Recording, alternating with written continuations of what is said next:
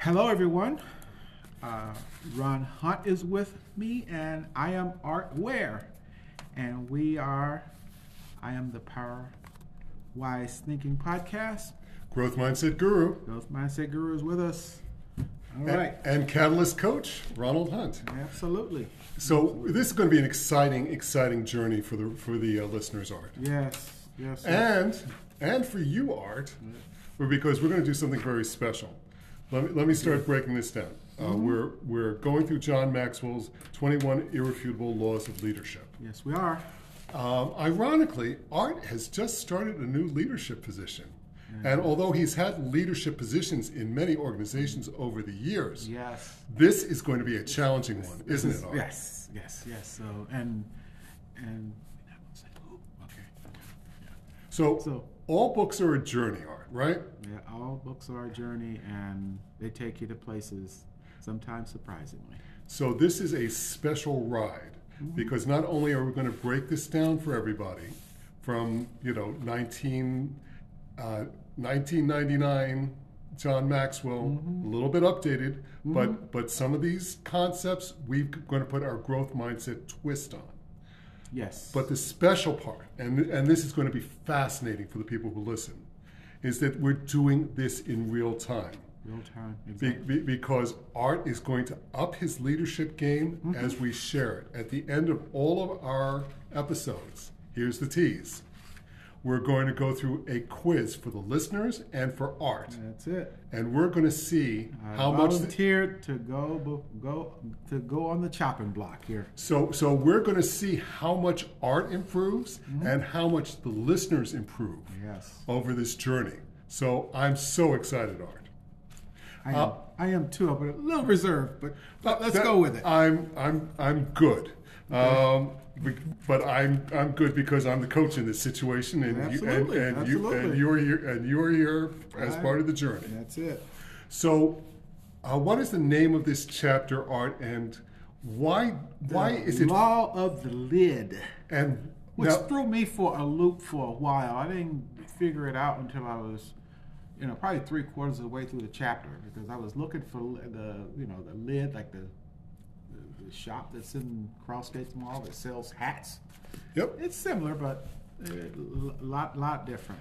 Now, I think it's super interesting because an author or a speaker always puts something first in their uh, presentation Mm-hmm. for a reason. Yes. Usually because it's most important. But Yeah, what That's my thinking. I always try to go with the most important and then so so graduate down. so what he is telling us here is that we have limits as organizations, as humans, as leaders. Yes. And he's saying that an organization cannot overcome a leader who's limited. We may have a different opinion a little later in the As- chapter, as, Art. As growth mindset people, we should challenge that. Uh, very good. But it's very, very, very interesting. And Mm-hmm. he starts this chapter with a long dissertation about two brothers. Can Yeah. you go into that for us, Art? Yeah, and and uh, I think Dick and Maurice. Yeah, we're gonna we're gonna we're gonna leave off their last name Oh, for okay. just a All right, second. all All right. Okay. okay. All right. So two brothers, uh, and we're gonna obfuscate a little bit. So let's uh, let, let's uh, take people through this. Um, and uh, these two brothers, you know, founded a business, and you know they went through the various, you know, phases of basically a, a fast food. uh, Sure. re- uh, fast They food uh, restaurant. they were probably the first fast food establishment. Yeah, in terms of, I mean, and they they realized, you know, probably pretty fast that they needed to get it down to a certain, you know, two or three things to be first efficient and to be able to get the food in a fast way, a fat, the fastest way out uh, to the uh, customer. So, uh, long story kind of short, um, they ended up with uh, this restaurant that basically sold burgers and fries. Yep. Um, and they had developed something called the Speedy Service System. Mm-hmm. and Which was based- genius. It, it, it was genius, and companies to this day, including Toyota, they're always asking their employees where do the where does the next item need to be so that it's eat so you don't have to stretch for it so that it's where it's supposed to be and that's basically what they did and they did it in the 1950s art which was unheard of Yes. if you were lucky you could go into a diner and get out of it in an hour in the 1950s according to my folks i was just a twinkle Yeah. so so they were making money. Um, their revenue hits three hundred fifty thousand dollars, Uh-huh. and, and they were making a hundred grand a year, which was unheard of for a restaurant. Huge, huge amount of dollars. hmm So what what happened after that? Um, as, as I recall, Ron, Sure. you know, they, they wanted to continue to expand because I guess the fun, the monies needed, they need to make more money. Right. The multiplier effect, two restaurants would make more money than one Mm-hmm. restaurant. Makes a lot of sense. So, but they didn't want to work 100 hours a week. So they decided that they were going to have a friend. Franchise. Well, it wasn't Well, called a not quite. franchise. Not then, not quite. no, Not quite there but, yet. Okay. But, but they kind of licensed their idea yeah, to a friend. right, And the friend went belly up in no time at all. right. I Be- remember that. Um, so obviously, Dick and Maurice had something going on in terms of leadership because their employees bought in. Because you know their their employees said, "Well, if there's a better way to do it, we're going to do it because Dick and Maurice are successful." But if their cousin Joe started telling five women who've cooked burgers all their life that there's a better way to do it, they didn't buy in because he might not have had the same leadership qualities. Yeah, and influence. Yeah. Mhm. So, so they all, so they they were not they so Dick and Maurice were leaders, but they weren't high enough leader, leaders to make it work across a different restaurant without their direct input. Mhm. So, uh, what John Maxwell writes, he, he goes, there were thinking patterns clamped a lid down on what they could do and what they could become. Uh, I think we can we can tell everyone the last name now, Art. McDonald's. McDonald's. That's a, yep. Um, so McDonald's would have been a one restaurant chain for want of them meeting a milkshake maker, named Ray Kroc. Ray Kroc. Ray, Ray Kroc. Um, So, so I didn't know this first part of the story. I knew about the Ray Kroc part of it. I didn't know this first part of the story. Oh, this is a phenomenal story. There are movies about it, and I recommend people to go see it. Because, um, I'm, it was just an amazing, amazing movie. Um, and of course, he ends up buying McDonald's from them. Right. And the name and all of that. Yeah. But he, I mean, with a wing and a prayer, uh, Ray Kroc put up everything he owned. Right. He was not paying his mortgage. He was losing his wife. All these h- harsh, harsh things because Ray was the visionary. Ray could figure out how to get this to work in other places Which was a big stretch. Because mm-hmm. he did not have the law of the lid. Right. There are certain people in our lives who are visionaries. And Ray had this vision.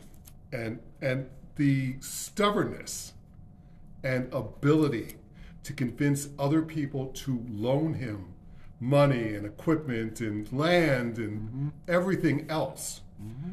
to fulfill this dream. So um, Kroc first bought the rights to open a restaurant and then made it a franchise system. Right. And then he turned around and sold his idea to other prospective restaurant owners. So the That McDonald's started were in 1954. I mean, he came in, in this process. 54, 55, absolutely. Uh huh.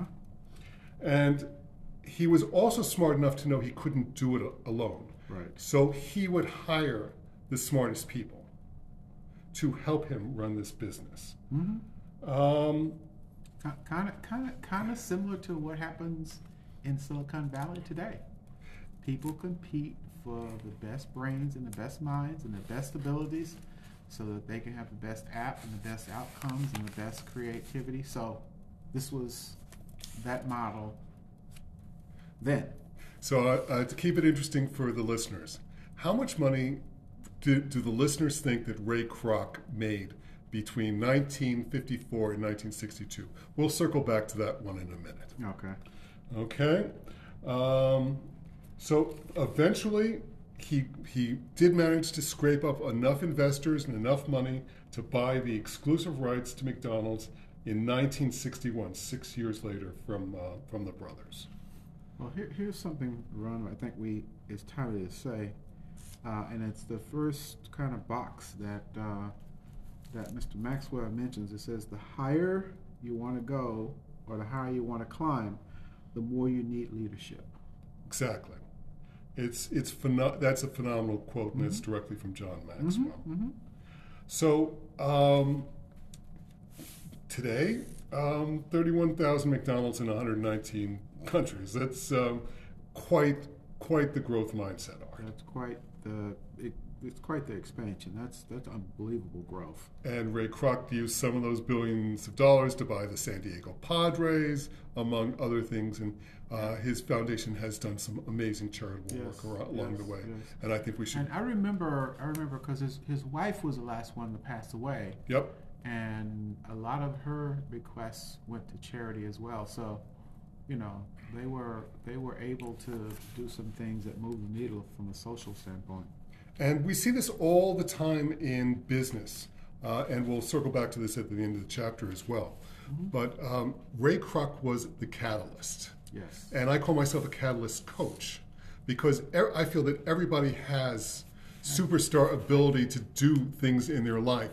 But they I- just I, need. I, can say, Ron, I would not be where I am today if it were not for you. I can say that unequivocally. and there, there, there are free samples somewhere in the description of, of these podcasts, I'm sure. But catalysts are change agents, they multiply the effect. Yes. So Ray Kroc was the catalyst here. So the greater you want to, again, he, he he almost lost everything, but he stuck with it. It takes that coming to the, you know, basically to the bleeding edge sometimes to So John. John Maxwell introduces us to two graphs um, on page six and seven of this chapter for Mm-hmm. Those who are following Those along. Got the book and and and uh, have uh, committed themselves to growing Yeah. along with us. So if you have the, the greatest idea, let's say you're an eight out of a ten, but you don't have leadership ability, you can accomplish one seventh or fourteen percent of people who have that that great idea and the same amount of leadership ability. And we're not talking about perfect systems. We're not about talking about perfect products. We're not talking about perfect leaders. If we're very good and we have a very good product, we're going to do very, very well in life. Right. Right. So, um, th- okay, we're going to circle back for everybody who answered our question. Ray Kroc took zero dollars the first seven years while he was not paying bills and doing all these other things, just piecing this together be, be, by being the visionary. And this is the amazing part, Art, and I've, I see this in, in my own businesses as mm-hmm, well. Mm-hmm. If I'm excited about something, I can communicate that level of excitement to you. And if you and that helps you believe not only in me, but in what I'm championing. And, and and and listen to this. This is the second box. Uh, there is a multiplier effect Exactly. because because of that. You know that not the leadership and the enthusiasm, but you know it's it's really the leadership, enthusiastic leadership that uh, has that you know multiplier or expansion effect that you don't get otherwise. And there'll be chapters later in this book where we talk about leaders who have either the ability or the product, but not both. So there's so much to look forward to for everybody. sure, so this this I'd say is the controversial part of the chapter art. okay, Um, John Maxwell how so? Um, because I don't think either one of us believes 100% in this premise. He says to change the direction of the organization, change the leadership. Yeah, I'm. You know, we're we're both of the growth mindset. We bo- we're both of the thinking that people can grow, and people can change, and people can become better, uh, and they can get to a, a level from where they are to where they want to go. And I agree 100%. So, what I would change that to is it not to change the leader, but to change the leadership. Because we can improve the leader to lead the people. A couple case studies where changing the leader is necessary. Let's say the New York Jets. You know, uh, for, for those of our us, New York Giants. New York Giants, long suffering football fans. Yeah. Now, the leadership of these teams, the general manager, the coaches, they weren't able to inspire their players to perform up to their levels of competence or beyond because that's what we want from our employees is to go a little bit beyond when we need them to. Right. not every day, mm-hmm. but when we're up against a project when we're looking to change something in an organization and we both know how hard it is to change things in mm-hmm. organizations are mm-hmm. we need to have that inspiration. That is a good example of perhaps when we need to change a leader. An example of when we don't need to change the leader um, Apple Computers. Steve Wozniak, he was the brains behind Apple Computers. No leadership potential. What did he do? He brought in Steve Jobs. Steve Jobs. Unbelievable leadership potential. People would follow him through walls. Right. They'd let him they'd let him yell at them Yeah. and do their job. because he had charisma, so to speak. I don't know what you, what you call. It. I call it charisma. He- There's some, but you know, I'm not. I'm not justifying his leadership style, Yeah. but he did get people to follow him. you know, so, eh, I don't know what, what whatever you call that that ingredient. Yep. You know, and and there are other people that could have had all the things he had, but they just couldn't muster the, you know, the the fellowship that he could.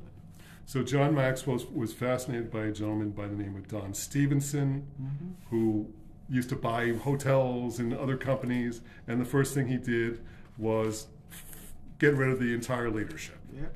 Yeah, And- and, I'm, I'm drawing my fingers across my throat because, you know, I guess I think I'm on TV, but basically he would, he would act, and and everything. And the, and the premise was, which John Maxwell bought mm-hmm. into, was if he had been a good leader, the organization wouldn't be in the me- the mess it's in.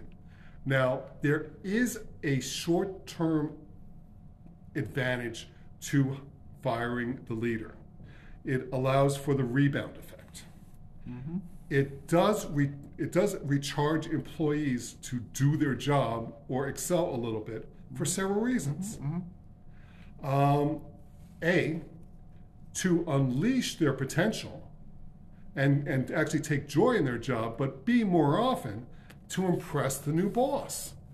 Right? Have you ever seen that happen where a new mm-hmm. manager or a new boss comes in Yep. and people who have done nothing All of a sudden, the Oh, best thing since sliced bread. and have and, and are, are coming up with ideas that they were afraid to bring up with the last people. Mm-hmm.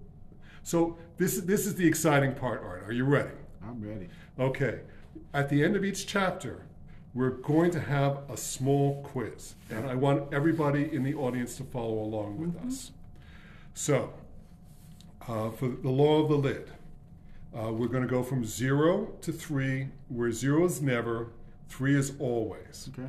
Now, everybody who's doing this with us, I want you to watch. I want you to make two columns on a piece of paper.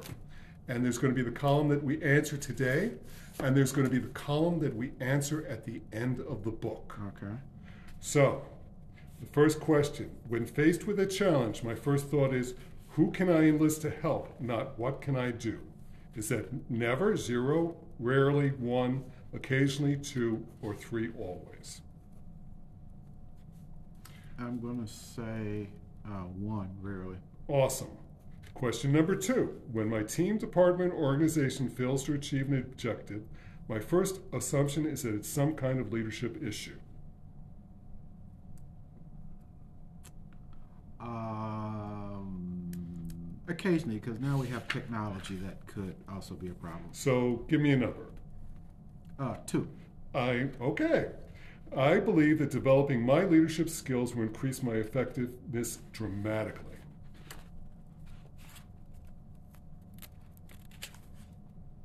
One, two, or three.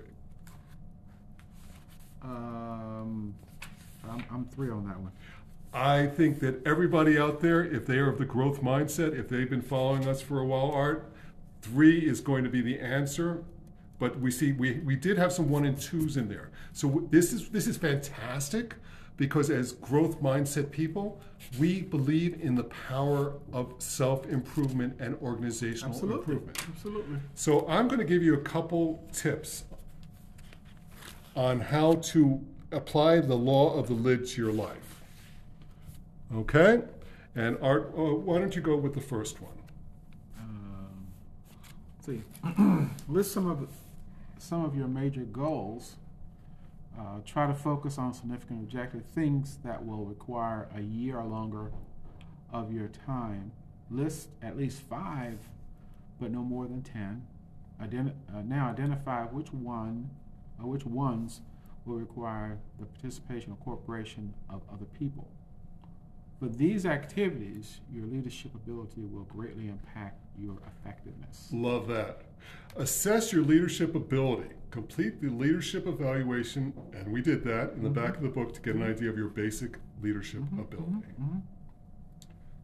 Number three, Uh, ask others to rate your leadership. That's a little more. Uh, uh, you know, you got if you if you're a control person, it's going to be a little difficult to, you know, get up off of you know and ask for that to, you know, be consummated.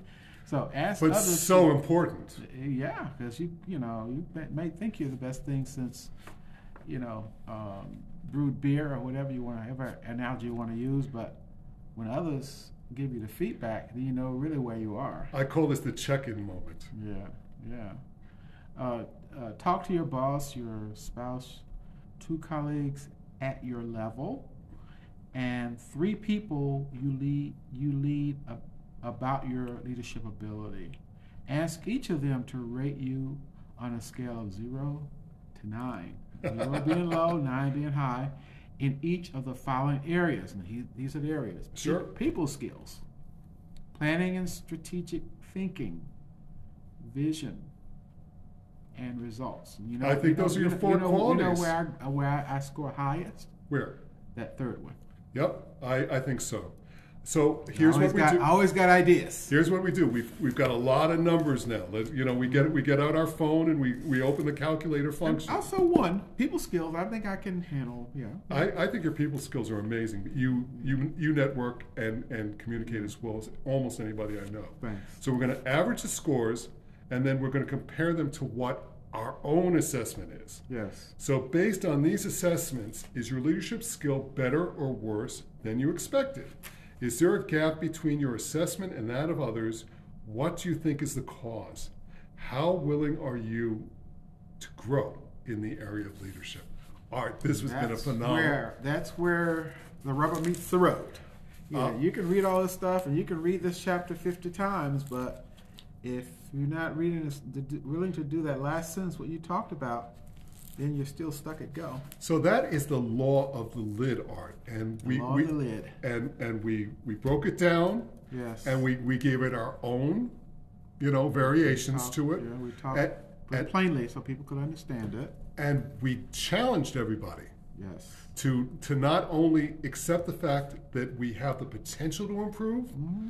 but we can get a little granular now. We we kind of know when we ask other people where we're not measuring up to where we think we already are. That is right. That is right. I thought the content was pretty pretty good this morning.